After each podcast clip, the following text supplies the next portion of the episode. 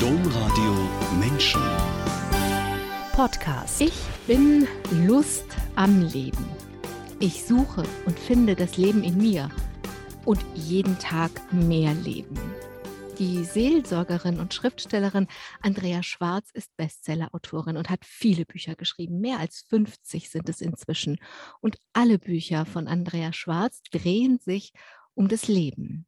Oft schreibt sie dabei auch über ihr eigenes Leben. Warum Andrea Schwarz so viel über das Leben schreibt und welches Leben sie dabei meint, das ist unser Thema in dieser Sendung. Herzlich willkommen, Andrea Schwarz. Schönen guten Tag, Frau Krumpen, und herzlichen Dank für die Einladung. Sehr gerne. Wir nehmen diese Sendung online auf. Wo treffe ich Sie denn an, virtuell? Sie treffen mich in meinem Arbeitszimmer in Steinbild an. Steinbild liegt im nördlichen Emsland. Und ich gucke bei wunderschönem Sonnenschein auf die Ems, auf die Emswiesen draußen. Und vor mir bewegen sich die Bäume sanft im Wind. Also eine ganz schöne Umgebung, in der ich hier sein kann und sein darf. Klingt fast nach Urlaub. Herzlich willkommen alle, die eingeschaltet haben oder sich diesen Podcast heruntergeladen haben. Mein Name ist Angela Krumpen. Andrea Schwarz, Sie haben über 50 Bücher geschrieben und das allererste Buch, das Sie 1985 geschrieben haben, ist in der 29. Auflage immer noch erhältlich. Und da dachte ich, vor allem, weil Sie ja Ihr eigenes Leben einbeziehen und das eine Sendung über Ihre, über Ihre Geschichte ist, wir erzählen ihre Geschichte anhand ihrer Bücher. Das jüngste Buchkind ist gerade erschienen und natürlich fängt die Geschichte einer Schriftstellerin immer mit dem jüngsten Buch an. Das Leben end minus Decken heißt das neue Buch im Titel und im Untertitel Ein Osterputz für die Seele, Exerzitien im Alltag. Dass im Titel wieder das Leben steckt, kann kein Zufall sein, oder, Andrea Schwarz? Nein, das Wort Leben oder eigentlich besser Lebendigkeit gehört für mich zu meinem Hiersein unabdingbar dazu. Bei Leben ich am liebsten klein schreiben würde, nicht groß schreiben, denn es ist, wie wir früher sagten, ein Tu-Wort. Also man muss es tun. Es ist kein Hauptwort, kein Sachwort, sondern ein Tu-Wort. Und ich möchte einfach einladen dazu, lebendig zu sein mit allen Höhen und Tiefen. Lebendig sein heißt dabei nicht nur glücklich sein oder einfach oder alles harmonisch, sondern lebendig sein heißt all das erleben und wahrnehmen, was Menschen möglich ist. Das Dunkle wie das Helle. Dieses Buch und der Osterputz für die Seele, also die Exerzitien im Alltag der Fastenzeit, sind eigentlich ein Remake. Letztes Jahr haben Sie das Programm schon mal gemacht und eigentlich waren Sie auf der Suche nach Impulsen von anderen. Aber dann haben Sie nichts Passendes gefunden und sich gedacht, hm, ich mache es einfach selbst. Ganz genau so. Wir haben eine kleine Gruppe hier in Neusustrum, die Schwester Ulrike und ich mehr oder weniger regelmäßig begleiten. Und für diese Gruppe haben wir Unterlagen gesucht für Exerzitien im Alltag im vergangenen Jahr.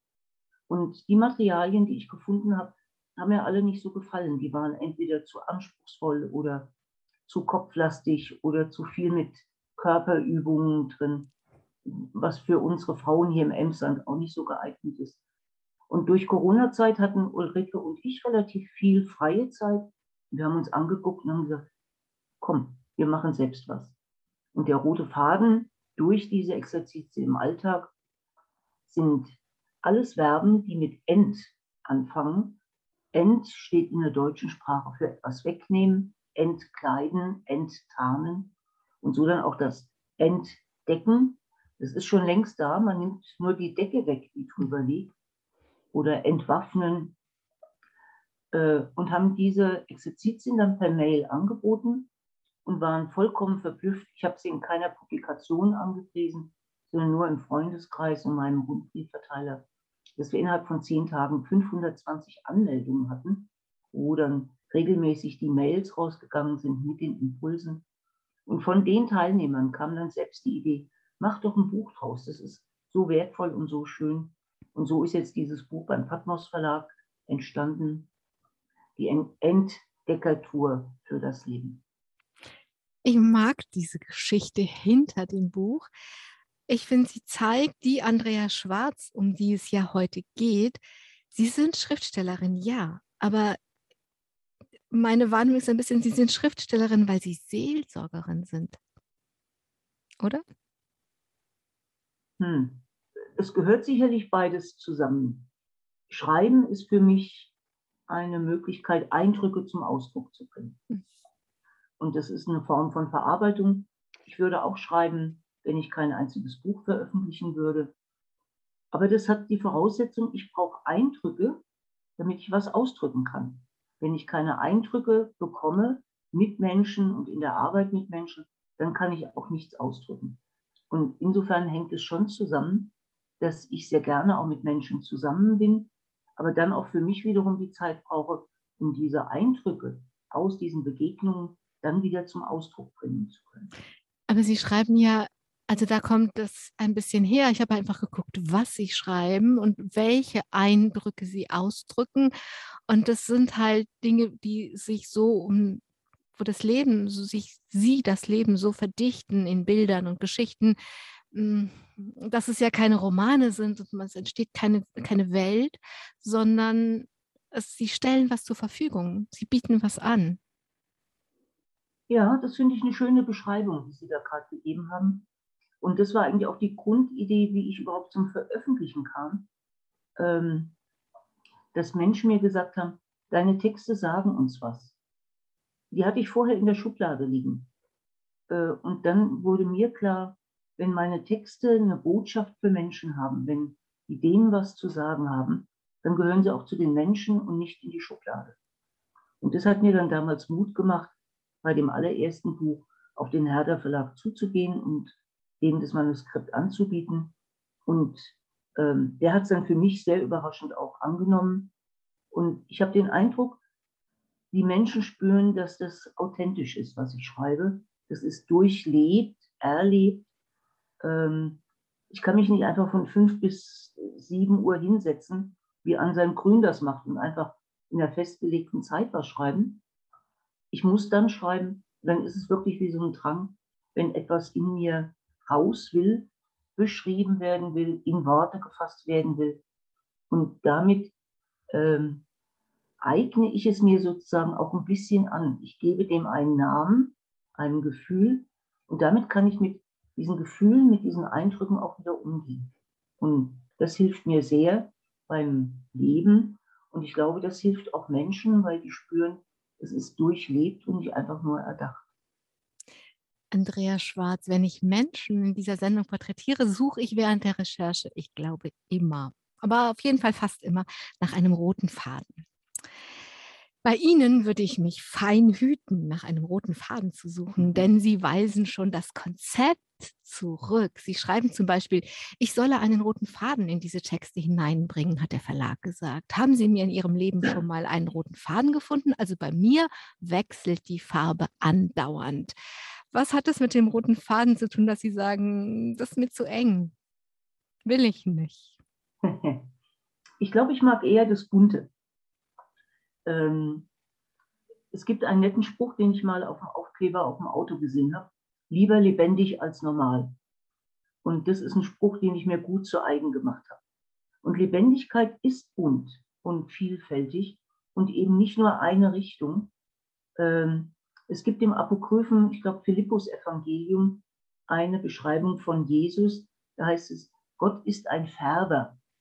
Gott, Gott ist ein Färber. Mhm. Und ich glaube, ein Färber hat auch Freude an Farben. Mhm. Der färbt nicht nur Mausgrau oder Jeansblau, sondern der färbt bunt, in aller Buntheit. Und diese Buntheit gibt es, glaube ich, auch in meinem Leben. Deswegen auch Lebendigkeit in dieser Buntheit. Äh, und deswegen kriege ich da auch keinen roten Faden rein. Und ein roter Faden würde mich auch zu sehr an bürgerlichen Suppentopf erinnern, nach dem Motto, so eingekastelt und mhm. das tun, was von einem erwartet wird. Und das bin ich nicht und das will ich auch nicht sein.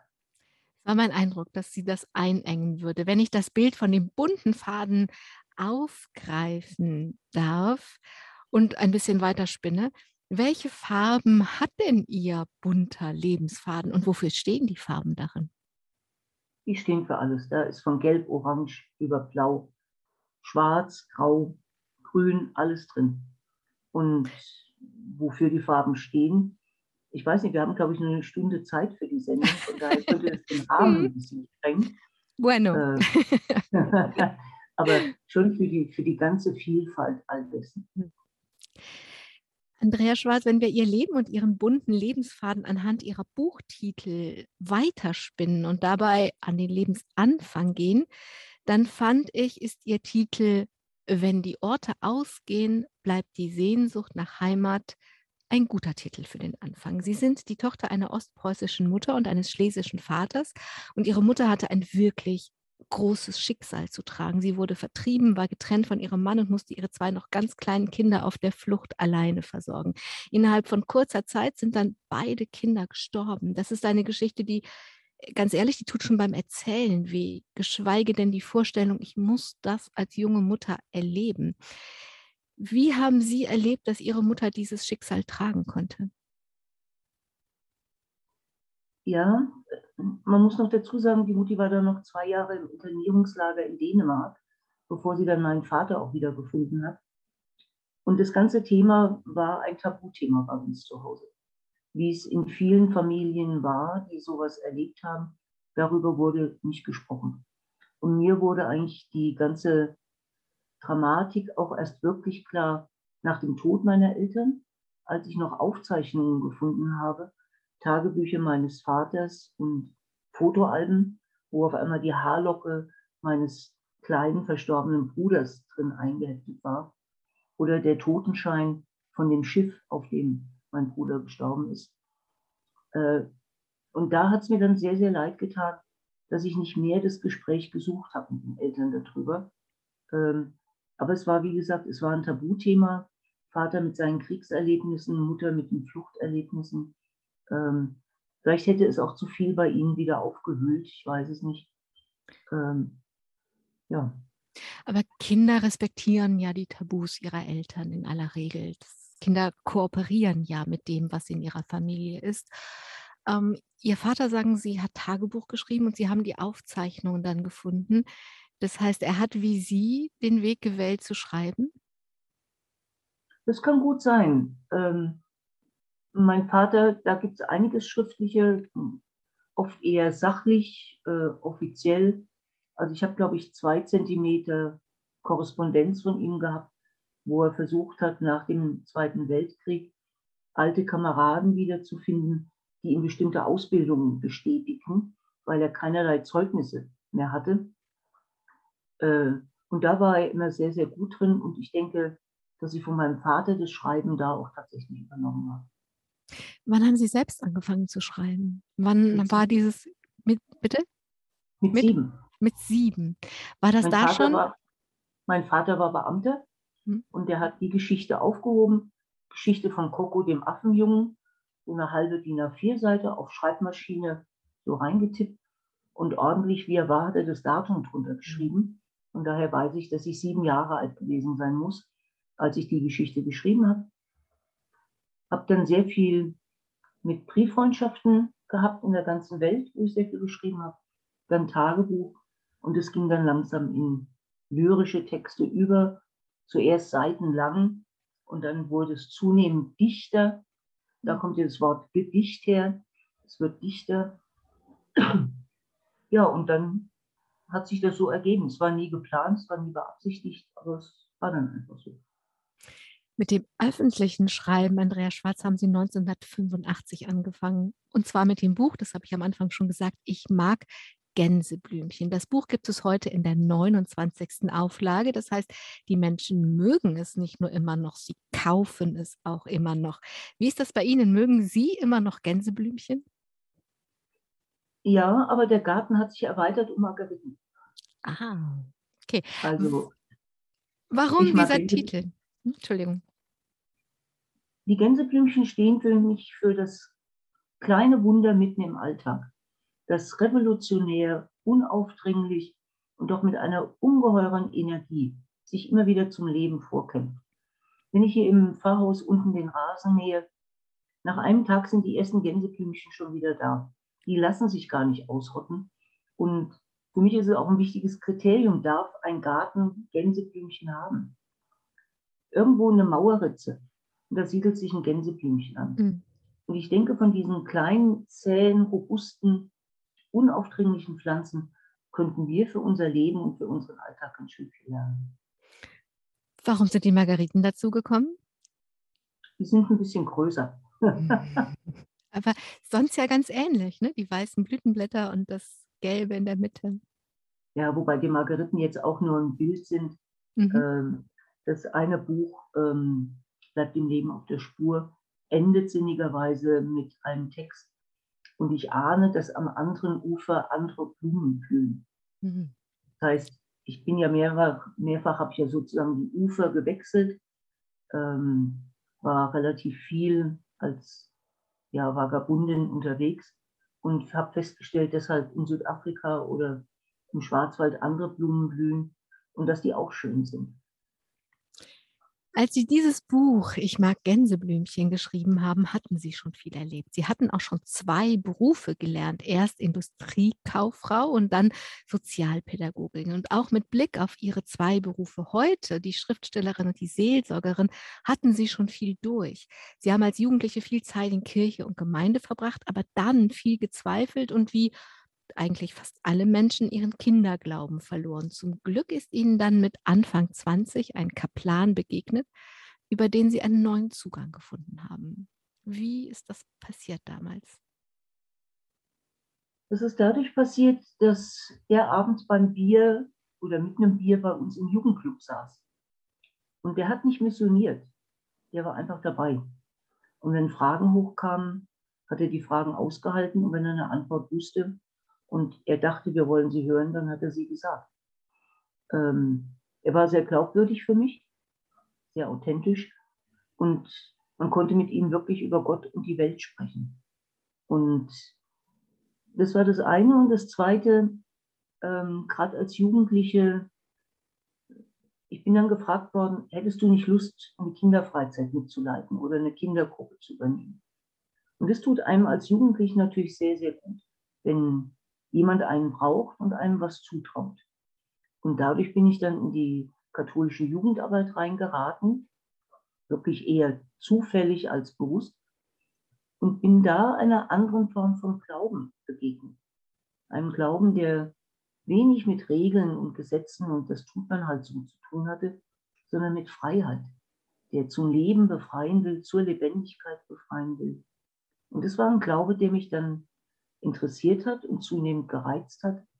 Und deswegen habe ich dann damals auch den Industriekaufmann, und wirklich noch Kaufmann, mhm. so alt, lang ist das schon her, mhm. aufgegeben habe und dann nochmal die Richtung gewechselt habe und Sozialpädagogik studiert habe, um genau was mit Menschen zu machen, um mit Menschen an deren Leben auch teilzuhaben. Solche Gleiswechsel. Es ist ja so, als würde man am großen Bahnhof des Lebens sagen, okay, äh, von diesem Gleis fahre ich als Industriekaufmann in diese Richtung, ich möchte aber irgendwie noch meine andere und man wechselt das Gleis, geht durch die Unterführung und sucht das Gleis, was zum passenden Ziel fährt. Ähm, das hört sich so leicht an, aber in Wirklichkeit braucht das doch viel Mut, oder? Hm, Mut weiß ich jetzt nicht. Vielleicht Gottvertrauen. Mhm. Ähm, ich habe so alle acht bis zehn Jahre immer mal wieder das Gleis gewechselt, ähm, wo so eine 180-Grad-Kurve auf einmal wieder drin war. Oft Entwicklungen, die ich vorher gar nicht im Blick hatte. Ähm, aber wo ich dann im Nachhinein gemerkt habe, ja, das war, war eine richtige Entscheidung. Es war gut, an der Stelle abzubiegen, so dass ich im Nachhinein sagen kann, ja, es war richtig so, wie ich es gemacht habe. Es war gut, damals dann in die Freiberuflichkeit zu springen. Es war gut, dann als pastorale Mitarbeiterin in zwei Pfarrgemeinden tätig zu werden. Der Schritt nach Südafrika war gut und der Schritt hier ins Emsland war gut. Alles so 180 Grad Kurven. Wie gesagt, alle so im Abstand von ungefähr zehn Jahren. Aber die haben gestimmt und haben gepasst. Dann schauen wir uns sie doch ein bisschen genauer an. Machen wir einen großen Sprung. Andreas Schwarz, nachdem Sie viel mit Jugendlichen gearbeitet hatten, zum Beispiel im BDKJ, haben Sie sich 1988 selbstständig gemacht und ab dann freiberuflich gearbeitet. Was ich gefunden habe, ist, dass Sie Seminare für kirchliche Mitarbeiter gegeben haben oder zum Beispiel Besinnungstage geleitet haben. Und diese Freiberuflichkeit war mindestens ein Glück, vielleicht auch ein Segen, als ihre Eltern Unterstützung brauchten. Dann waren sie frei, den Ort zu wechseln. Ganz genau. Bei der Freiberuflichkeit kommt noch dazu sehr viel Beratungstätigkeit. Ich bin von Zusatzausbildung her Supervisorin und Organisationsberaterin. Äh, wohnte damals im Schwarzwald und von daher waren es bis Wiesbaden, wo meine Eltern wohnten, jedes Mal 250 Kilometer. Es ist zu weit, wenn kurzfristig was ist und man schnell hin sollte so dass ich damals dann gut die Entscheidung treffen konnte, ich breche die Zelte im Schwarzwald ab und ziehe etwas näher nach Wiesbaden rein. Die Möglichkeit hatte ich dann, äh, genau wie bei der Möglichkeit nach Südafrika zu gehen, wo ich auch die Freiheit hatte zu sagen, ja, es ist jetzt machbar dann mache ich es auch. Hm. Und das, was da so dranhängt, wenn man den Ort wechselt, heißt ja auch, ich kann den Menschen nicht mehr so alltäglich nah sein. Ich kann die Verbindung halten, ich kann Briefe schreiben, wir können uns besuchen, aber im Alltag muss ich mich dann auf, auf neue Menschen einlassen. War das was, was Ihnen leicht fiel, schwer fiel? Nee, das ist Alltag, sich auf andere neue mhm. Situationen einzulassen. Das mhm. ist schon durch die Beratungskonstellationen gegeben, durch die Kurse und Seminare. Ähm, von daher, das ist gar nicht mal so das Herausfordernde ähm, ich denke, da spielt auch tatsächlich die Situation meiner Eltern nochmal mit rein, die mir auch erst im Nachhinein klar wurde. Ich bin in Wiesbaden aufgewachsen, aber die Eltern haben immer gesagt, unsere Heimat ist nicht hier, unsere Heimat ist da, wo man nicht mehr hin kann. Und daher hatte ich keine Heimat in hm. Wiesbaden. Und wenn man keine Heimat hat, dann kann man die eigentlich auch ganz getrost aufgeben hm. und dann mal woanders hin wechseln. Ich habe mich dann sehr beheimatet im Schwarzwald, das war eine sehr schöne und sehr intensive Zeit. Ähm, da ist mir es dann ein bisschen schwer gefallen, dann da wegzugehen. Ähm, aber es hat auch seinen Reiz gehabt, nochmal von vorne anzufangen. Denn immer wenn ich im Vertrauten bleibe, schreibt es ja auch fest. Mhm. Dann habe ich ja nicht die Chance, auch mal Neues auszuprobieren, sondern ich bleibe im Alten und Bewährten. Aber damit komme ich manchmal auch nicht weiter. Ich entwickle mich mhm. dann nicht weiter. Mhm. Und deswegen ist ab und an mal so was ganz Neues auch nicht das Schlechteste, glaube ich. Dann habe ich gesagt, wir versuchen mal Ihre Geschichte mit Buchtiteln von Ihnen natürlich zu erzählen. Und deswegen würde ich als nächstes mal auf das Buch gucken, Die Sehnsucht ist größer. Darin geht es lange bevor Habe Kerkelin ihn in jedes Wohnzimmer getragen hat, um den Jakobsweg. Die Sehnsucht ist größer, mhm. heißt das Tagebuch ihres Pilgerweges nach Santiago de Compostela von 1997. Warum wollten Sie damals pilgern? Ja. Ähm, ich wollte, glaube ich, gar nicht, es hat mich irgendwie. Okay. Äh, ist ja die Frage, wie kommen solche Aufbrüche zustande? Und da erzählt irgendeiner was und man sagt, so ein Quatsch. Was soll man da sieben Wochen unterwegs sein? Aber dann ist irgendwie ein Haken drin. Und der Haken sitzt. Und auf einmal wird man dauernd mit Santiago de Compostela konfrontiert. Mhm. in der Buchhandlung liegt ein Buch vorne an der Kasse. In der Eisenbahn erzählen die Nachbarn irgendwas von Santiago. Man zappt durchs Fernsehen, trifft auf einen Film von Santiago. Dann so allmählich wird aus dem, nö, ich doch nicht, dann ein, naja, warum eigentlich nicht? Und daraus wird dann ein Ja. Heißt, es braucht so ein bisschen, bis sowas heranwächst. Und von daher glaube ich, dass zwar keine bewusste Entscheidung zu Beginn, sondern es hat mich berührt und ich habe gemerkt, es macht was mit mir. Und dann wollte ich dem einfach nachgehen und es auch nachspüren. Und das, das war genau der gleiche Weg mit Südafrika. Das heißt, bleiben wir kurz bei, bei dem Beispiel. Das heißt, Sie, ich weiß nicht, ob das passt, aber jetzt das Wort, was mit zu dem einfällt, was Sie erzählen, ist führen. Also es, es hört sich so an, als würden Sie sich auch führen lassen. Da kommt erstmal so ein Widerhaken dem stößt man sich so ein bisschen.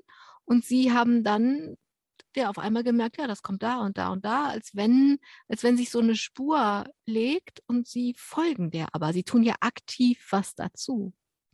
Auch wenn es jetzt nicht eine Entscheidung war und ich werde morgens wach und weiß, jetzt muss ich den Jakobsweg gehen, so haben sie sich doch irgendwie von all dem, was, was Sie gerade beschrieben haben, irgendwie auf den Weg führen lassen. Oder wie würden Sie das ausdrücken, wie dieser Prozess geht? Also führen ist glaube ich, schon eine ganz gute Beschreibung dafür, wenn das Wort natürlich in der deutschen Sprache auch ein bisschen besetzt ist. I know. ähm, ich würde sagen, es ergeben sich Wege. Mhm. Und mit einem Schritt ergibt sich dann ein nächster Schritt und wieder ein Schritt. Und mich hat sehr geprägt ein Satz von Werner Sprenger, ähm, ein Meditationslehrer aus dem Südbadischen. Es gibt einen Weg, den keiner geht, wenn du ihn nicht gehst. Hm. Und wenn du diesen Weg nicht gehst, wird er unbegangen bleiben. Und es hat mich immer schon sehr, sehr offen gemacht dafür, was ist denn der Weg, den ich gehen soll, den nur ich gehen kann, äh, der sozusagen mein Weg ist. Und ich glaube, wenn man so eine Offenheit hat, dann zeigen sich auch die nächsten Schritte, die zu gehen sind, und die ergeben sich dann einfach. war das Pilgern, diese sieben Wochen dann unterwegs sein, wo sie dann ja wirklich nicht nur bildlich, sondern real jeden Tag Schritt für Schritt für Schritt für Schritt gegangen sind. Hat das nochmal was verändert, wie sie ihren Lebensweg insgesamt gehen, dadurch, dass es so, so, der, so ganz verkörpert ist einfach das, was man eigentlich die ganze Zeit im Leben macht, aber ja vielleicht nicht unbedingt merkt.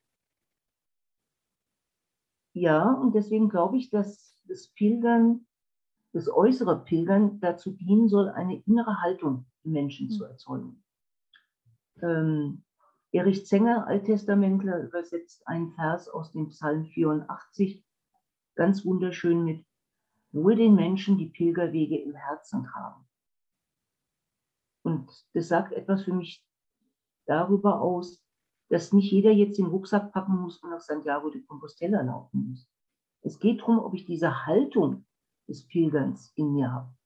Und manche Leute laufen fünfmal nach Santiago und haben diese Haltung immer noch nicht. Und andere, die im Rollstuhl sitzen, nie laufen könnten, haben aber diese Haltung, diese Bereitschaft aufzubrechen, loszugehen, sich mit wenig Gepäck zufrieden zu geben. Ähm, unterwegs zu sein, sich Wind und Wetter auszusetzen, der Gefahr von Verletzungen und schließlich am Ziel und Ankommen. Äh, und das sind Erfahrungen, die sich aufs, auf den gesamten Lebensweg ja übertragen lassen. Und deswegen finde ich tatsächlich, es ist eine sehr schöne Übersetzung, wohl den Menschen die Pilgerwege im Herzen tragen. Und davon habe ich viel profitiert in meinem Leben. Hm. Was ja sicher auch dazu gehört, ist dann jeden Tag sich auf das einlassen, was eben da ist. Jeden Tag ist das Bett anders, jeden Tag ist das Essen anders, jeden Tag sind die Menschen anders. Also ich stelle mir das auch als eine wirkliche Übung vor, ähm, die einen voranbringt, indem sich jeden Tag wirklich dann, wenn man wieder zu Hause ist, auf, wo dann vielleicht das Bett jeden Abend gleich ist, trotzdem immer auf jeden Tag so neu einzulassen, als wären die Umstände jedes Mal anders. Ja, und das Wichtige ist auch tatsächlich nur den nächsten Tag in den Blick zu nehmen. Mhm. Ähm, am ersten Abend in Saint-Jean-Pierre-des-Ponts, da habe ich fast eine Depression gekriegt, weil ich gesagt habe, 780 Kilometer, wie um alles in der Welt sollst du das schaffen? Und die Strecke ist auch zu lang. Die kann man gar nicht in den Blick nehmen. Aber zu sagen, am nächsten Tag die Pyrenäen und Roncesvalles, das kann ich überschauen. Und am nächsten Abend schaue ich weiter was dann am nächsten Tag ansteht. Heißt, ich nehme nicht die Gesamtstrecke in den Blick, sondern teile das auf. Und das hat ja schon Michael Ende in Momo so schön beschrieben. Mhm. Strich, Atemzug, Besenstrich, mhm. Beppo der Straßenkehrer, dem diese Straße unendlich lange vorkommt. Und der die dann auch aufteilt in, in kleine, machbare Abschnitte. Äh, und das habe ich mir auch für mein Leben dann sozusagen übernommen, den nächsten Tag anschauen, schon das Ziel im Blick haben und daraufhin meine Schritte ausrichten, Aber nicht gleich die gesamte Wegstrecke, sondern zu sagen, das steht jetzt als nächster Schritt an, im nächsten Tag, der nächsten Lektion. Und das machen wir jetzt. Andrea Schwarz, der nächste Buchtitel führt uns auch auf eine Reise, aber nicht für ein paar kurze Wochen ins benachbarte europäische Spanien, sondern für mehrere Jahre ganz weit weg nach Afrika. Das Buch heißt Bleib dem Leben auf der Spur unterwegs nach Afrika. Und fangen wir die Geschichte 1999 an. Da sind Sie nach Viernheim gezogen und haben in zwei Gemeinden pastoral gearbeitet. Hier haben Sie den südafrikanischen Priester, ich weiß nicht genau, wie man den ausspricht, Angelo Stepinovic, so helfen Sie mir, gut, ja. kennengelernt. Der hat Ihnen Afrika ans Herz gelegt. Wie hat er das gemacht? Ja, kennengelernt hatten wir uns schon vorher in Rheinhessen. Ah, okay. Äh, da war er Pfarrverwalter in unserer kleinen Gemeinde und äh, er kam neu dazu und ich habe so einfach ganz unschuldig und naiv gesagt, wenn Sie mich irgendwie brauchen können für irgendwas, ich wäre schon da und ansprechbar. Daraus ist dann eine sehr schöne Glaubens- und Arbeitsgemeinschaft entstanden. Wir haben schön zusammengearbeitet. Das war sehr intensiv. Und als er Pfarrer dann in Firnheim wurde, ähm, haben wir einfach die Idee gesponnen, dass ich mitgehe. Und das haben wir dann auch umgesetzt bekommen. Das war sehr, sehr schön. Und dann hat er natürlich nicht geruht, bis ich gleich 1999 mit ihm nach Südafrika geflogen bin, Namibia und Südafrika. Und da habe ich, glaube ich, schon ein bisschen Feuer gefangen, ähm, weil das Land so unsagbar schön ist und beeindruckend. Die Menschen eine solche Herzlichkeit haben. Und bei allen Problemen, die in diesen Ländern auch da ist. Man hat fast das Gefühl, man kommt an die Wiege, an die Geburtsstätte der Menschheit. Äh, es ist ein Gefühl von Heimkommen, auch wenn man noch nie da war. Ganz seltsames Gefühl. Das hat dann so ein bisschen geruht und habe dann zwei, dreimal Urlaub in Südafrika und Namibia gemacht, ähm, bis er dann auf einmal 2005 oder 2006 sagte, könntest du dir eigentlich vorstellen, mal in Südafrika zu arbeiten? Und ich habe gesagt, nee, was soll ich in Südafrika? Aber das war wieder genau der Haken, mhm. der dann gesteckt hat. Ähm, dann wieder die Frage, warum sollen eigentlich nur junge Leute mal für ein Jahr ins Ausland gehen?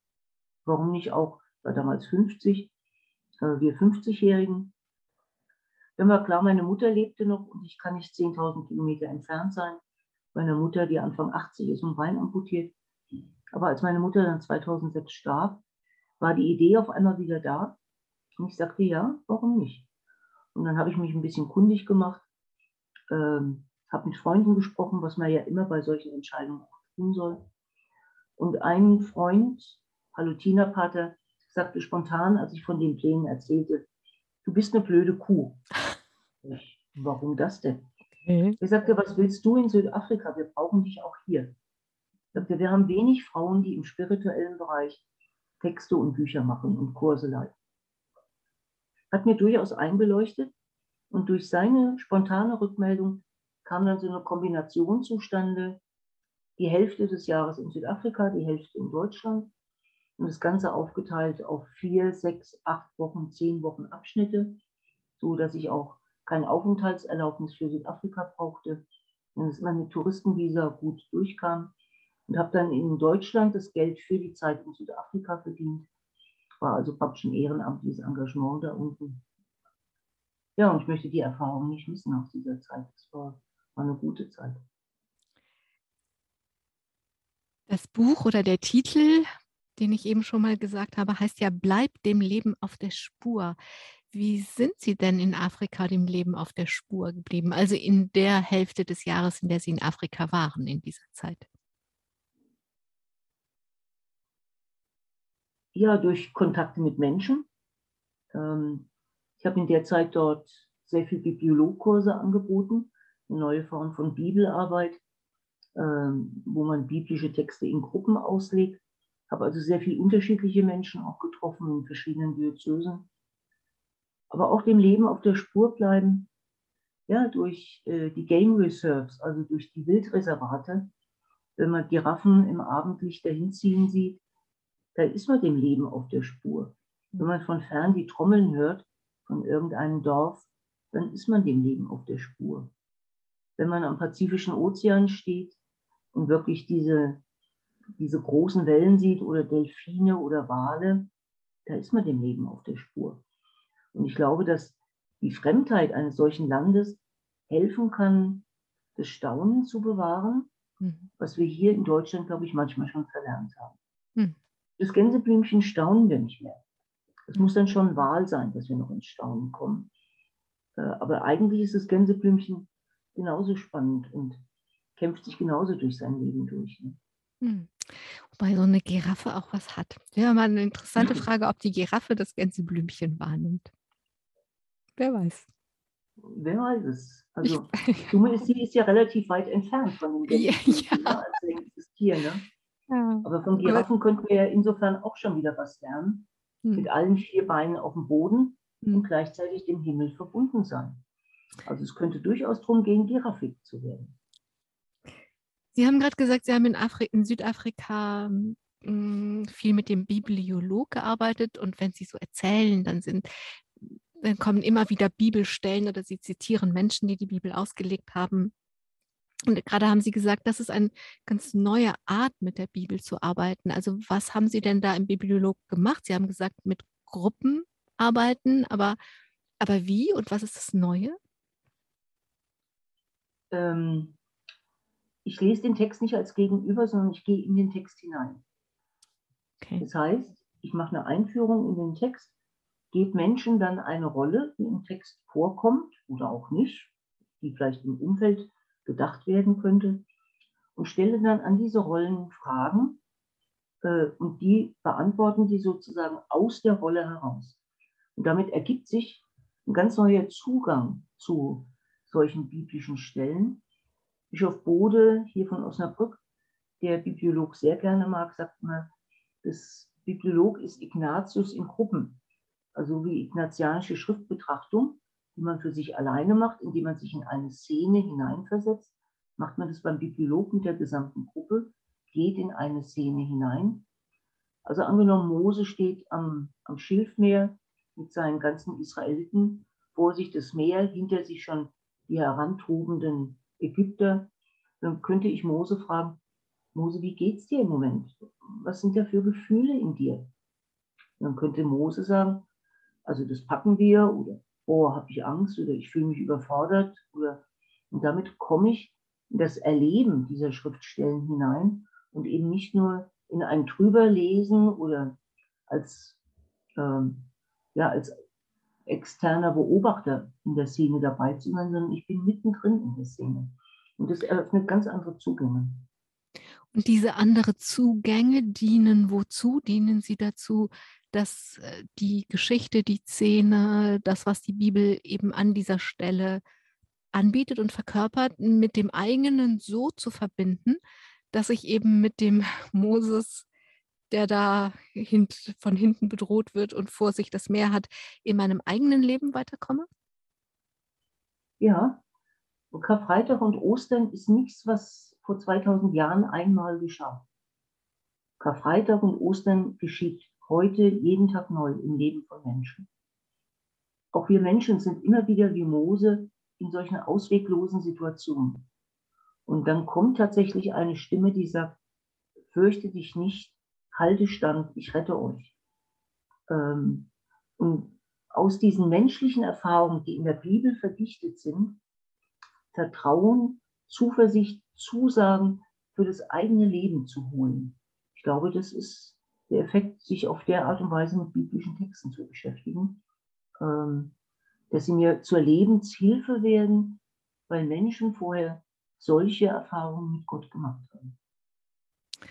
Andrea Schwarz, 2012, vor ungefähr zehn Jahren, ich weiß nicht genau wann das war, sind Sie zurück nach Deutschland gekommen. Dieses Mal in den Norden, ins Emsland. Am Anfang haben Sie schon erzählt, dass Sie auf die Ems gucken, von dort, wo Sie im Arbeitszimmer sitzen und haben bis zu Ihrem Ruhestand vor kurzem als pastorale Mitarbeiterin im Bistum Osnabrück gearbeitet. Ich könnte das jetzt mit dem Titel Mehr Leben verbinden, den gibt es bei Ihnen, aber ich dachte, den Weg im Herzen tragen, passt vielleicht noch besser, denn bei so vielen Umzügen, neuen Landschaften, neuen Aufgaben, neues Klima, neue Menschen, wenn Sie da den Weg nicht schon im Herzen tragen, wird es auch schwierig werden, oder? Ja, ähm, ich glaube, dass auch meine bisherigen Erfahrungen mir gut dabei geholfen haben, diesen Schritt nochmal ins Emsland zu wagen, auch wenn ich da schon Mitte 50 war. Und als ich dann hier in Steinbild ankam, ich mochte das Emsland schon vorher, aber Steinbild war mir irgendwie entgangen. Das war so ein kleiner Ort, den findet man nicht so unbedingt so ganz schnell. Und als dann hier in der Kirche ich die Madonna der Fahrensleute fand, habe ich gedacht, oh, bei einer Madonna der Fahrensleute bin ich, glaube ich, ganz gut aufgehoben. Und die passt sicherlich auch ein bisschen auf mich auf, wenn ich die nächsten Jahre hier verankert werde. Das heißt, ähm, Sie würden sich selber auch so möglicherweise als eine Art beschreiben, als Fahrensleut? Ja, denke ich schon. Also ich bin ja auch das ganze Jahr über sehr viel unterwegs, wenn nicht gerade Corona mich etwas ausbremst mit Kursen und Seminaren im deutschsprachigen Bereich. Jetzt gerade einen Wochenendkurs gehabt auf dem Jakobsberg bei Bingen, die Woche davor in Fallen da gewesen. Jetzt im März steht an ein Wochenende an der Mosel und Veranstaltungen in der Schweiz. Da muss man das Unterwegssein schon mögen, äh, um sowas zu machen. Ähm, ja, und da kann ich gut mit. Es muss nicht mehr ganz so viel sein wie noch vor 15 oder 20 Jahren. Man wird auch ein bisschen älter. Aber so das eine oder andere mache ich doch immer noch ganz gerne. Das sind die Sachen, die Sie von Steinbild im Emsland ausmachen. Also Sie haben, wir haben ja schon angefangen mit Ihrem neuen Buch, dem Exerzitienbuch. Also Sie schreiben Texte, Sie stellen Dinge zur Verfügung, Sie fahren irgendwo hin und halten Vorträge oder Seminare oder was auch immer. Und am Ort selbst, wie sind Sie verbunden mit dem Ort selbst und den Menschen dort? Unterschiedlich. Es gibt natürlich Beziehungen, in denen ich auch lebe wo wir auch Kontakte haben, diese kleine Frauengruppe in dem Nachbarort. Wir starten jetzt gerade ein Projekt, wo wir alternative Gottesdienstformen hier mhm. installieren wollen. Ähm, da bin ich morgen Abend hier im Pfarrgemeinderat, um die Idee vorzustellen. Müssen wir mal sehen, wie die Emsländer darauf reagieren, ob sowas angenommen wird. Ähm, und ansonsten einfach hier so ein bisschen in der Umgebung, mache ein bisschen mit bei der Stadtpastoral in Meppen das ist ein Ort, der so 25 Kilometer südlich von hier ähm, mit Impulsen oder auch Veranstaltungen. Also ja, so in der Richtung. Wenn Sie sagen, Sie denken gerade über alternative Gottesdienstformen nach, was ist denn das Alternative, was Sie gerne anbieten würden? Das Alternative ist zuallererst mal eine Kirche in einer hervorragenden Lage. Die Steinbilder Kirche ist die einzige Kirche, die direkt an der Ems steht, zehn Meter entfernt. Mir ist ein Rätsel, dass die bei dem Hochwasser nicht gerade wegschwimmt oder abrutscht oder wie auch immer mit dieser Madonna der Fahrensleute. Und andere Gottesdienstformen könnte einfach heißen, Raum und Zeit zur Verfügung zu stellen. Und das jetzt nicht in einem engen Korsett einer Eucharistiefeier, oder einem etwas weiteren Korsett, aber immer noch Korsett einer Wortgottesfeier, sondern ja, eine liturgische Eröffnung, eine Bibelstelle, das Vaterunser und Segen. Und was wir dazwischen machen, ist vollkommen frei. Mhm. Wir können TC-Lieder machen, wir können Texte lesen, wir können vielleicht auch mal einen Bibliolog machen in der Frei. Wir können den Gospelchor von der Nachbarpfarrei einladen. Aber einfach Menschen sagen, Hallo, erster Mittwoch im Monat. Wenn ihr ein bisschen zur Ruhe kommen wollt, eine Dreiviertelstunde. Schöner Ort, schöner Raum, gute Zeit. Gönnt euch was, lasst euch verwöhnen. Einfach da sein. Und ich glaube, das reicht sogar schon für viele Menschen. Mhm. Die brauchen gar nicht immer das vollgestopfte Programm oder den Anspruch von einer Eucharistiefeier, sondern manchmal tut es auch das ganz Einfache. Das Leben um diese Dreiviertelstunde herum ist ja von uns allen schon so vollgestopft, dass es einfach so ein Gegenpol dazu ist. Nun sind Sie schon offiziell ein Weilchen im Ruhestand, dass Sie auch darüber schreiben, zum Beispiel im Blog im Bistum Osnabrück. Das hat mich ja kein bisschen gewundert. Wie ist es denn so im Ruhestand? Außer Dienst gestellt, schreiben Sie im Blog, fühlen Sie sich jedenfalls nicht. Nö, weil ich mache ja noch genug. ich weiß. Äh, Was, was ja nur weggefallen sind, sind diese 18 Arbeitsstunden im Bistum und hier in der Vereingemeinschaft. Aber wenn man 60 Stunden arbeitet, dann ist 18 Stunden eigentlich nur ein Drittel, was dann wegfällt auf einmal. Ähm, von daher fühle ich mich wirklich nicht außer Dienst gestellt. Ich fühle mich jetzt insofern ein bisschen privilegiert. Jetzt kann ich in den Kürbereich wechseln. Mhm. Also ich habe keine Pflicht mehr, keine Pflichtveranstaltungen, keine Pflichtkonferenzen, keine Pflichtteams mehr, mhm. sondern jetzt kann ich sagen, zu dem Thema, nö, liegt mir gerade nicht so, habe ich nicht so gerade viel Lust zu und kann dann auch ganz frei sagen, ja, mache ich nicht. Oder mache ich, wenn ich Lust dran habe. Andrea Schwarz, ich dachte, zum Ende der Sendung passt Ihr Buchtitel Kurz und Gott himmelwärts. Und damit würde ich gerne nochmal auf Ihre eigene Gottesbeziehung kommen. Die haben wir gestreift, als Sie so Anfang 20 einen, auf einen Kaplan gestoßen sind, der Ihnen Raum gegeben hat, ähm, alle Fragen zu stellen, die Sie stellen wollten, aber auch sich selbst die Freiheit genommen hat, das zu beantworten, was er beantworten kann und das, was er nicht beantworten kann, auch nicht zu beantworten. Und natürlich ist das ein Prozess. Also wenn der Titel heißt Kurz und Gott, Himmelwärts, dann ist die Frage am Ende, ich würde Sie gerne kurz nach Gott fragen, führt der immer noch himmelwärts? Führt was jemand himmelwärts? Das habe ich jetzt nicht verstanden. Also ich würde sozusagen mit Ihrem Buchtitel gerne fragen, kurz nach Gott fragen und fragen, führt er Sie immer noch himmelwärts? Das ist jetzt eine spannende Frage, weil da müssten wir uns erstmal über die Definition von Himmel vereinbaren. Und Himmel heißt ja nicht automatisch oben oder weit weg, sondern Himmel kann ja auch in mir sein. Ich frage nach Ihrem ähm, Buchtitel. Das ist ja nicht mein Buchtitel. Das ist ja immer ah. die irrige Auffassung von Menschen, dass die Autoren die Buchtitel festlegen könnten. Weit gefehlt. Die Buchtitel legen die Verlage fest. Mhm. Manchmal kommt da ziemlicher Unsinn bei raus. Und Kurz um Gott war tatsächlich eine Reihe im Adeo Verlag, ähm, die dann sozusagen auf meine Kurztexte übertragen wurde. Also an dem, an dem Buchtitel kann ich gar nichts für, der ist vom Verlag. Okay. Ähm, deswegen, mein Lieblingsbuchtitel für ein Buch, was noch zu schreiben wäre, wäre im Moment, kann Spuren von Lebendigkeit enthalten. Das finde ich gerade einen schönen Titel. Mhm. Da hätte ich Spaß dran. Aber Gott führt mich ja, zu sich, zu mich, ähm, zu mir.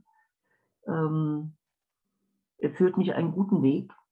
Es muss nicht immer himmelwärts sein, es kann genauso erdwärts sein, es kann mich genauso erden, wie ich das vorhin mit dem Bild von der Giraffe sagte, mit beiden, mit allen vier Füßen auf dem Boden und gleichzeitig den Kopf in den Himmel strecken, äh, aber ohne den Halt auf dem Boden zu verlieren. Hm.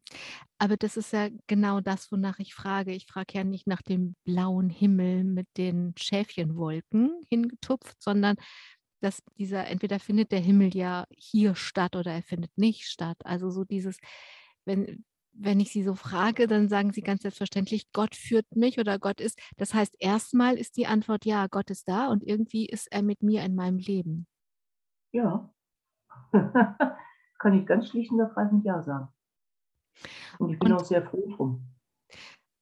Und wie unterscheidet sich, also ich weiß nicht, hm, wie soll ich, das, wie soll ich danach fragen? Also dieses, er ist da und sie, sie hm, suchen, schreiben, finden das Leben und die Lebendigkeit, also das Leben als Tu-Wort.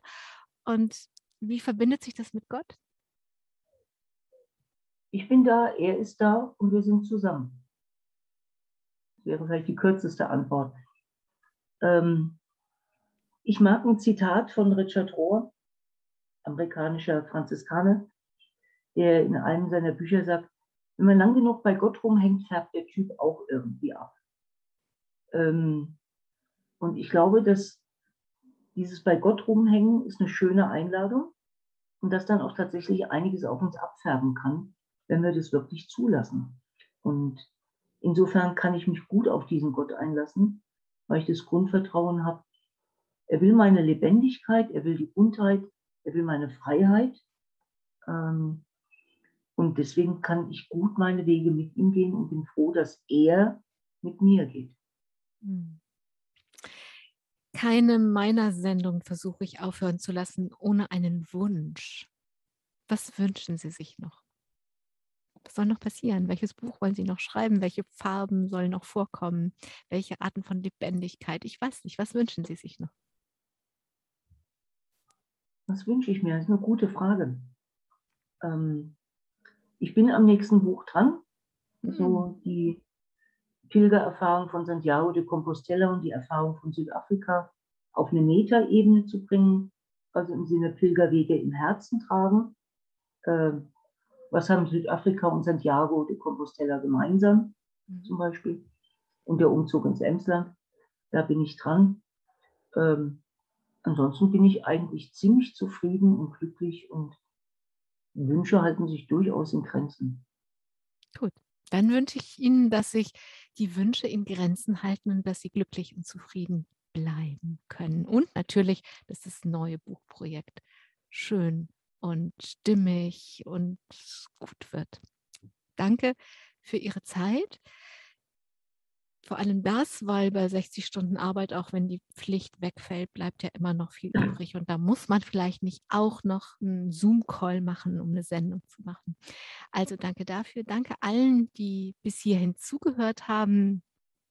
Ja, und was soll ich am Ende wünschen? Vielleicht, dass wir dieses, dass wir alle lebendig bleiben. Mein Name ist Angela Krumpen. Bleiben Sie gut lebendig.